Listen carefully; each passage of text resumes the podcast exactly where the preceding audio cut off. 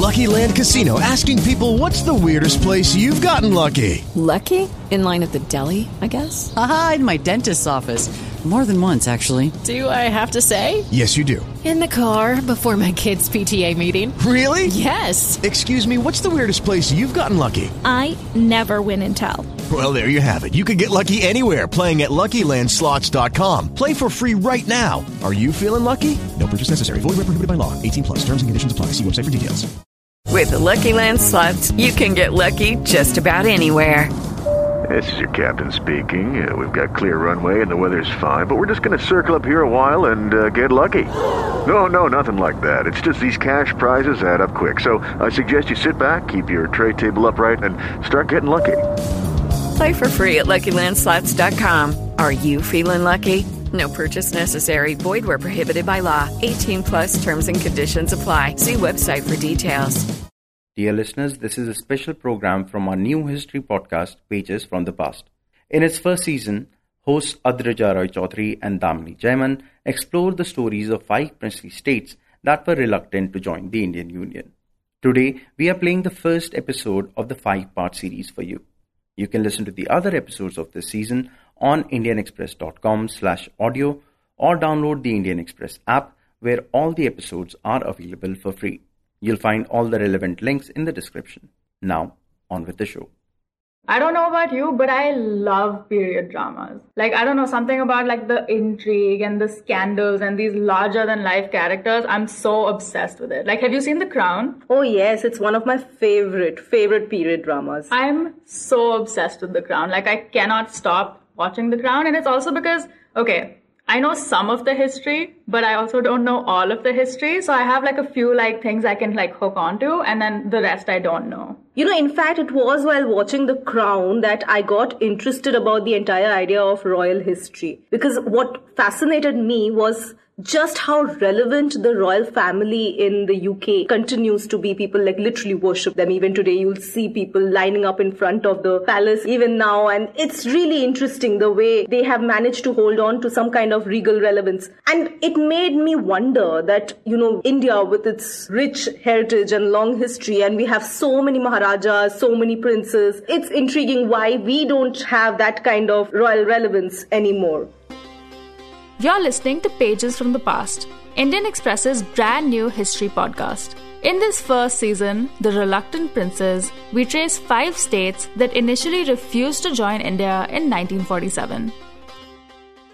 I'm Damini Jaiman. And I'm Adrija Roy Chaudhary, part of the Indian Express research team. We think that all of India was under British rule before 1947. That, in fact, is not the case. There were like 500 odd states which were ruled directly by these Maharajas who were in a relationship of paramountcy with the British. So India as a subcontinent, it was sort of divided in two already. There were parts of India that were directly under the British, and then there were parts of India that were princely states. Basically, these rulers were sort of vassal states of the British, in which the British had control over certain aspects of administration, and the princes had larger control over the regions they were ruling over. Okay, so did they have like more cultural authority? Cultural authority, education, but the British managed foreign policy, defense. It was kind of, you know, as if the larger decisions were being taken by the British, but the rule essentially was being carried out by these Maharajas in the states. Okay, so where are these princes and where are these princely states now? They joined the Indian Union in 1947. Many of them did not want to, but largely most of them did join the Indian Union, and that was an entire process in itself. You know, like there was a commission set up by the Congress government, headed by Sardar Vallabhbhai Patel, assisted by Mr. V.P. Menon, who went about cajoling these states that, you know, you have to become part of India. They gave them certain benefits. And of course, Pakistan too was interested in having some of these states joined them. Largely, the states ended up joining India, and much of that work of convincing these states was done by Sardar Patel and VP Menon, and of course, Mountbatten and Nehru too played a role. Once they joined the Indian Union,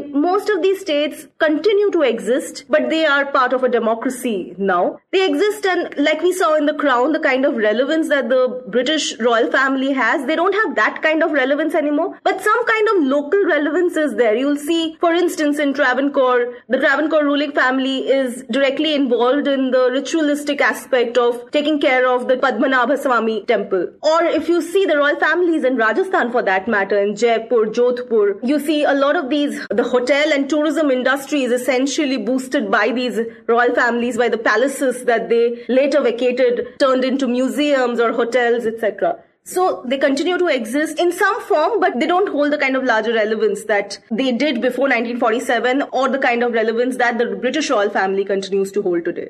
Okay, so you mentioned some states like Travancore, like Jodhpur. Were all of these states happy to join India? Because why would you willingly give up all your royal titles and all your status and join a union? In fact, all of them were not. And specifically, five states stood out. You know, they really did not want to join India. They thought that this is a very good opportunity to have an autonomous state, to be independent rulers. Now they will not have to worry about the British either. They, you know, they can be free rulers in their own right. A couple of them also wanted to join Pakistan because they thought that that was a better deal. But that, of course, did not go down well with the Congress government in India, who thought that, you know, they are strategically important states for us. You know, five states like I mentioned, Jodhpur, Travancore, Hyderabad, Junagadh, and Bhopal. These five were states who really weren't happy about joining the Indian Union, but eventually they did. The whole process of convincing them was not easy. Like in Hyderabad, for instance, there's an entire armed invasion that happens to finally bring the Nizam on board. Again, in Junagadh also, it was almost heading towards the same direction.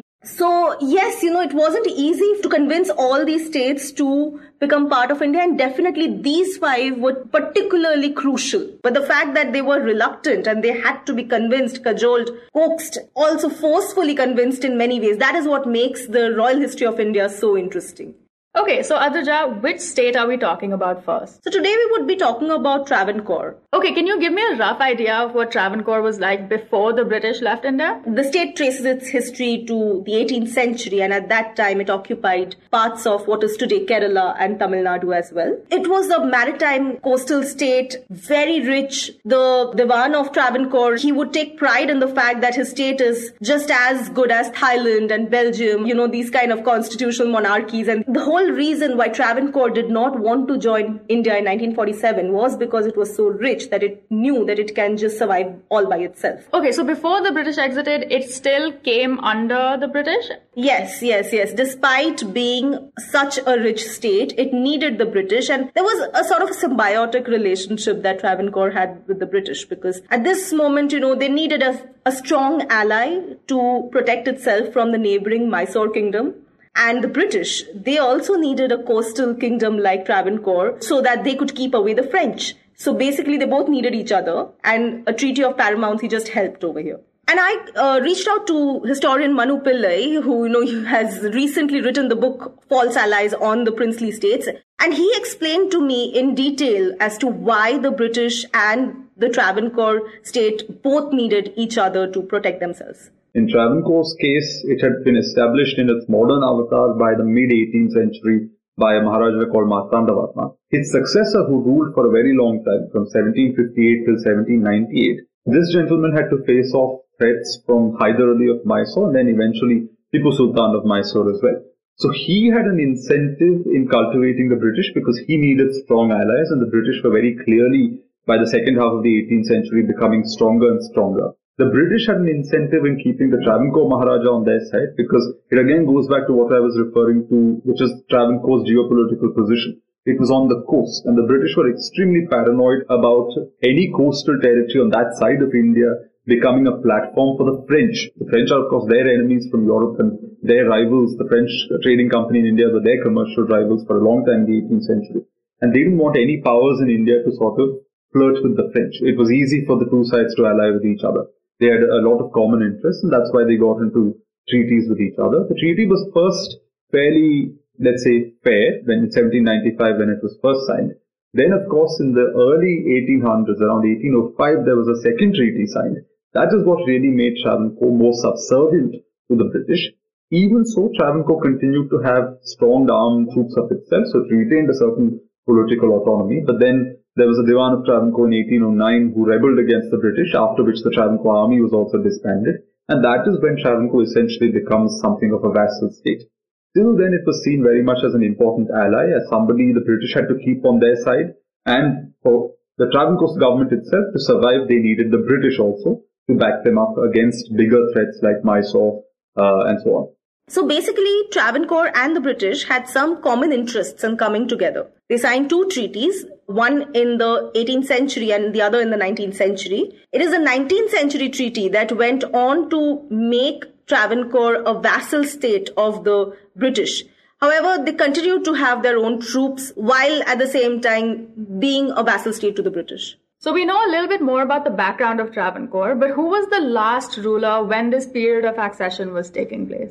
So the last ruler was Chithira Thirunal Balaram Varma. Today in Kerala, he's given this demigod sort of a status. So Manu Pillai, he explains how in, you know, this sort of romanticization about the last ruler of Travancore. It's essentially a post-independence phenomenon. And during his time, he was more interested in the spiritual side of kingship. You know, he was more interested in the temples and the religious aspect of kingship. So the real administrative side was being taken care of by his mother and the prime minister, the Dewan Sir C.P. Ramaswamy Iyer. Chithira Thirunal Balarama Varma was an interesting man. There's an entire set of people who, especially post-independence, and this is again the, the interesting way in which royal memories get more and more romanticized over time. In his own time, he wasn't worshipped so much. He was seen very much as a talented ruler, but not uh, some kind of superhero.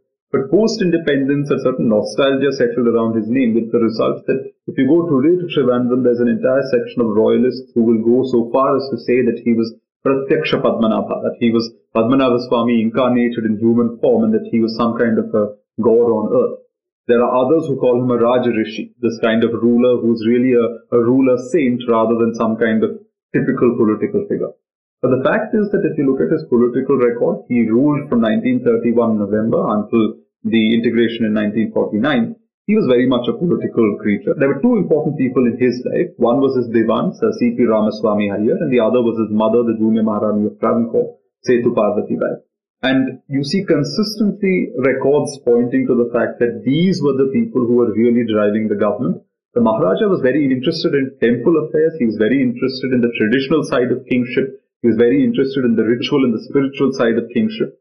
But a lot of the actual administrative genius, a lot of the ideas, a lot of the innovations that were made in his reign, which range from the temple entry proclamation of 1936 to setting up a chemical and, and fertilizers factory in Travancore.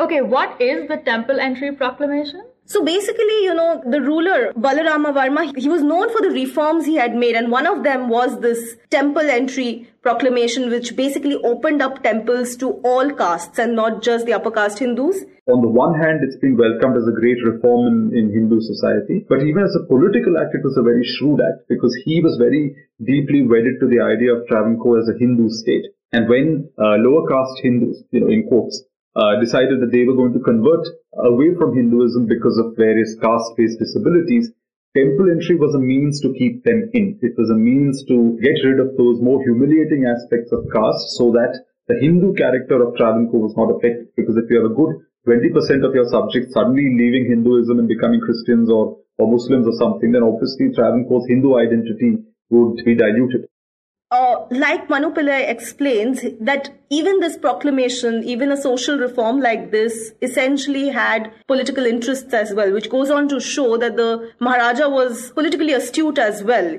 Initially, you mentioned that the Dewan compared Travancore to constitutional monarchies like Thailand, like Belgium. Was Travancore as economically powerful as these countries? Oh, yes. I mean, they would at that time export rubber and chemicals to other parts of the world. And most importantly, Travancore was rich in this chemical called monazite, which goes on to play a very important role in its political history. Uh, what exactly is monazite? So basically, sometime in the 1930s and 40s, the world discovered that Monazite can be refined to form thorium, which is a radioactive element which can be used to produce nuclear energy. So basically, this was the time of the world wars, and we realized that in Travancore, we have a chemical compound that can be used to form nuclear energy, which was huge at that moment. So, literally, while they're creating atomic bombs, they've found a source of nuclear power in India itself. Absolutely. And also, it's important to remember that the Indian government, the Congress government in power at this moment, was also very much interested in producing nuclear energy in India of its own. So, the existence of monazite and Travancore was very crucial to them, and hence they really needed the state to be part of the Indian Union. I think it was after the Second World War that this whole nuclear race begins, right? So, in that global context, it certainly was attractive to the British, it was certainly attractive to the West uh, in, a, in a broader sense, the British had to balance this, you know, interest or this appetite or this possible sort of flirtation with Travancore just for one resource versus the larger issue of settling India and leaving some kind of, you know, political stability in India. So between those two, the British establishment ended up following on the bigger picture uh, rather than succumbing to any kind of flirtations with Travancore on the question of coal. And then, of course, you know, as Manu Pillai explains, there is a global race for nuclear energy as well at this time. And the British too are interested in the monazite reserves of Travancore. And there is a sort of a secret treaty that develops between the Maharaja of Travancore and the British. So I can't imagine the Congress is happy that Travancore is making secret deals with a foreign power to give away nuclear resources. Exactly, and uh, Nehru is clearly very unhappy about these secret deals between Travancore and the British. He was clearly furious and he was very wary about India losing out on these resources. So, you know, he ends up forming this joint commission to ensure that there is some sort of regulation when it comes to export of monazite from Travancore to the British. So basically what, what Manu is saying is that the Congress government was also wary about the fact that a coastal kingdom as rich as Travancore, if left by itself, would be an idle space for foreign politics to interfere with India. Just as the British back in the day feared that a coastal state might become a platform for the French or any kind of other foreign influence that may be antithetical to the British. Post-colonial India also recognized that a coastal territory, if allowed to remain independent on its own, could become a means by which foreign forces could continue to impact uh, activities and, and politics and life in the Indian subcontinent as well. Okay, so when it's finally announced that the British are exiting India and India is going to be divided into India and Pakistan, what is the fate of Travancore? So here's where the Diwan CP Ramaswamy Iyer, he is very much confident about the fact that he wants an autonomous Travancore. He in fact urges the bigger princely states to also find, you know, use this time as an opportunity to find its own political identity sort of. So they are very clear that they will not join either India or Pakistan. And in fact, you know, as we shall hear Manu Pillai explaining that he wants to get into these trade deals with Pakistan, which is basically, you know, signaling India that, okay, look, we are free, we are an autonomous unit, so we can have deals with whoever we want. So CP had, for most part, been a champion of Travancore's autonomy. He was trying to coordinate with other princely states also to, to create some kind of a common strategy for the bigger states to retain their political identity. So that was one element. And I think by sending off or, or, putting up some kind of trade arrangement with Pakistan, he was signaling that, oh, we are not going to bother with what India feels. We are an autonomous state. We are going to become an independent country once the British leave. And therefore, I see no reason as Diwan of Travancore not to have diplomatic uh, engagements with Pakistan as well, which is also a successor state. So his attitude very much was that if the British are leaving, and India is going to be a successor state, Pakistan is going to be a successor state, and Travancore remains independent. Travancore is also a successor state. So Travancore must therefore form its own arrangements with both these governments. In fact, I would say much of this was performative. It was all Sir CP flexing his muscles and trying to sort of use these things as a means to suggest or, or a means to signal that Travancore would not sign with the Indian Union. So there was a lot of local opposition, you know, and also we need to remember that politics in Travancore right now was fairly fractured, as Manu Pillai will explain. There were different kinds of political ideologies working together, and most of them were against the Diwan's decision to be autonomous. So there were student demonstrations, a lot of other kind of political ideologies, particularly the communists who were against this decision to remain autonomous. And in Travancore, there was a long history of local politics. It was originally based on communal lines between the Nayars, the Irava community, and the Syrian Christians and other Christian groups. That was there for a very long time and it continued till the 1930s. In the late 1930s, in coordination with the Congress Party in British India and, and looking at their strategies in British India, all of these political factions, in a sense, united and they formed something called the Travancore State Congress and started agitating against the Maharaja. What they essentially realized was that the Maharajas were playing their own game of divide and rule, which was to use each community against the other and maintain royal power. which is why by the 1930s they realized that actually if we unite, we can wrest more power from the Maharaja himself and claim a more democratic system, a more representative system. And so there was a lot, there was a strong set of politicians within Travancore who were there anyway. Uh, then, of course, the communist problem emerged by the late 1930s and early 40s into another serious threat. And the Dewan responded to this by sending in troops and basically, you know, trying to squash these political demonstrations because he wanted an autonomous state and he did not want anybody else to interfere with his decision. So he was quite repressive of all the protests of people who wanted to join the Indian Union? Oh, yes, absolutely. But the fact that, you know, that so many people were in favor of joining India, that was quite promising for India as well, for the Congress government. So, like I had mentioned, you know, that the job of convincing the states to become part of India was given to Sardar Vallabhbhai Patel and VP Menon, and of course, Mountbatten was also involved. And there was this one particular meeting that Mountbatten had with the princely states in which the Dewan of Travancore was also invited. He was obstinate about the fact that he will not join India. And one of the ways of expressing his rebellion was to not attend that meeting. And he decided on that day that he will attend this music concert. The events of that night seemingly altered the entire history of the Kingdom of Travancore. On his way to the concert, he was attacked by a member of the Kerala Socialist Party. In a letter to the King of Bhopal, another princely state that we will be talking about in a different episode, Sir CP described being stabbed with a butcher's knife multiple times.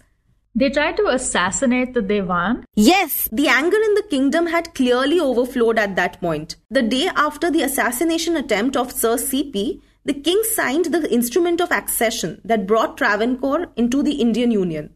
The popular story in Kerala goes that once there was an assassination attempt on his divan, the Maharaja sort of backed off and he realized that, you know, for all you know, somebody might next come after him. So he did, so wiser wisdom prevailed then and he decided to accede to the Indian Union. So after the accession of Travancore takes place, what happens to the royal family and all of its members? Clearly, one would assume that given that the state was reluctant to become part of India in the first place, the family would find it very difficult to move on from there. You know, all of a sudden, you have all your royal privileges being taken away, and they didn't even want to become part of India in the first place. So that must have been difficult. Manu Pillai, he explained to me that uh, it's a matrilineal family, and there are two branches to it. One branch of the family, they moved on fairly easily. It was easy for them to become part of democratic India. But the other branch of the family, they wish to hold on to some sort of royal privileges, and that is how they continue to be the authority in place for the Padmanabha Swami temple. It's this kind of ritualistic relevance that they have continued to hold on to. So, what is this temple that you mentioned? The Padmanabha Swami temple. It is a 16th century temple with gold and jewels worth about 90,000 crores, as they say. And the Padmanabha Swami temple is, you know, it's clearly become sort of the symbol of the Travancore royal family. And as Manu Pillai, he explains that this branch of the Travancore royal family will continue to hold on to some sort of royal relevance. So the internal history of the royal family is that it's a matrilineal royal family. So succession is in the female line and there are two branches based on the lineages of the two Maharanis of Travancore who are sisters. So there's the senior Maharani who has two daughters and then there's the junior Maharani who is the mother of the Maharaja as well as his sister and a brother. In 1949, as soon as the integration takes place, the senior Maharani's daughters, uh, within three years, they're out and within less than a decade, the Maharani herself leaves. So a woman who's actually ruled Travancore for seven years, had been there in the 1920s as ruler. She ends up leaving Travancore and that family moves to Bangalore and Madras, where if you go today, you'll find that their descendants are professionals. So that family has sort of jailed and moved with the times in a, in a very interesting way, I would say. I reached out to Rukmini Varma. She's a renowned painter and a descendant of the senior Maharani of Travancore to see what she has to say about the legacy and memory of the Travancore state. Mrs. Varma's grandmother was senior Maharani Sethu Lakshmi Bai and this particular branch of the family are all the senior Maharani's descendants. Mind you, even though Mrs. Verma belongs to this royal family, she prefers to not be addressed as Maharani or through any other royal title. She is very particular about the fact that she should be addressed just as Mrs. Varma. Now, I asked her uh, what were her first memories of being part of the royal family. And this is what she had to say. It was not exactly a realization. We, uh, we grew up with that uh, idea, and it was quite a normal sort of state of affairs and never ever thought that there was anything other than that, you see, when we were children. From childhood, we had the same, the way we were, we grew up in, in the palace, in my grandmother's palace, Satelmond Palace, and with all the servers and the enormous retinue of, of people around all the time. This was the life that we always knew. But actually speaking, I learned something about our great ancestors and at that time I did have a new sort of an awakening that, you know, I belong to a family where there were great ancestors. This was an, a very nice way of knowing that your family was, had roots, very solid roots not so much as a sense of being royal, as you know, as from a family of great people who came before us. So basically, as Mrs. Varma explains, you know, like the realization of being royal at that time was fairly gradual. Nobody really told her that explicitly. It's just something she grew up to know that she belongs to this very illustrious family who are ruling Travancore. And then I, of course, asked her more about her memories of the accession. And she said that, you know, like she sensed some sort of disturbances in the air, but was too young to understand exactly what is happening.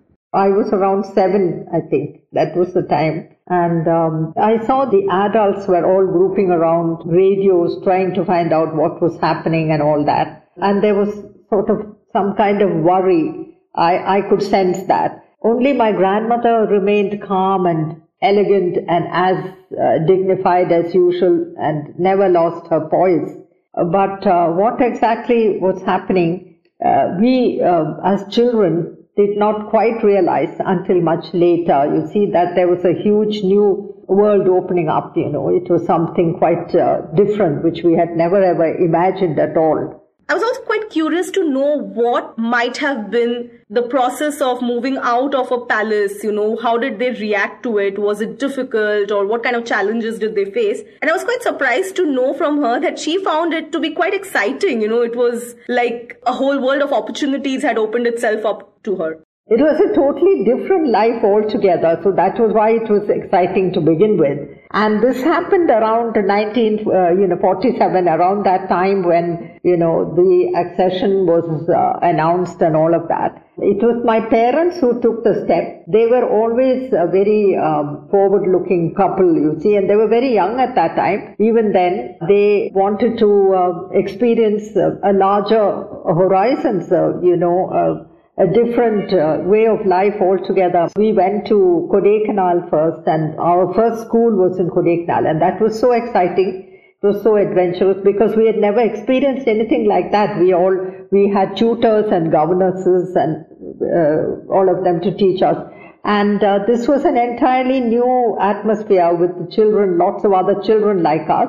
And um, that was very, extremely stimulating and uh, then we went to uh, Coonoor. After that, in 1949, that we came to Bangalore. And this house, we have been in this house for since 1949, so it makes it over 60 years, I think. I don't know, somewhere around that.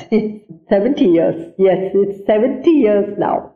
Mrs. Varma also told me how this entire transition from leading a royal life to that of a regular life was very exciting because moving out was opened up this you know whole world of freedom which she really enjoyed and basically built her personality allowed her to grow into the person that she went on to become this new life somehow seemed to be far more exciting uh, than the one we we had in the palace because there was a, there was a big sense of freedom in this new way of living. Whereas in the palace, even though there was huge, uh, large uh, rooms, beautiful uh, places to play with and to play in and all of that, it was a sort of like a cage, a golden cage, you might say. And uh, there was no sense of, you know, of your own individuality coming through in a place like that. So I think my parents did a very good thing by, you know, going coming uh, over here because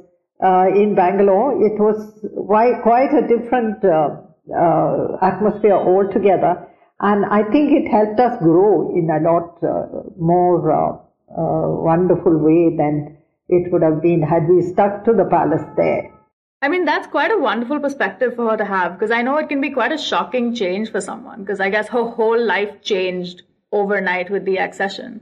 This whole story was so dramatic. The fact that one, like Travancore is this huge kingdom with many natural resources. So technically they had the raw materials to build atomic bombs and they had their own army and they had their own history and power. So obviously it became sort of a battleground for many other foreign influences. So India wanted a piece of Travancore. The British wanted a piece of Travancore. Yeah, and India did end up getting Travancore. And what I found fascinating about this particular state is that, you know, it was so rich that it could have easily been an independent state, you know. It, it had every ingredient to be a country in its own right. And yet, you know, the way history turned out for this kingdom, the fact that there was an assassination attempt, the fact that people of Travancore, the different political ideologies, the different political groups willing to have an independent kingdom, these are ways in which history turned out for this particular state. But it's still fascinating to know that, you know, this is one state that could have easily been an independent kingdom. So we talked about Travancore. Which state are we heading to next? Next, we are headed to Hyderabad, easily one of the largest princely states with an accession history which is far more complicated than that of Travancore.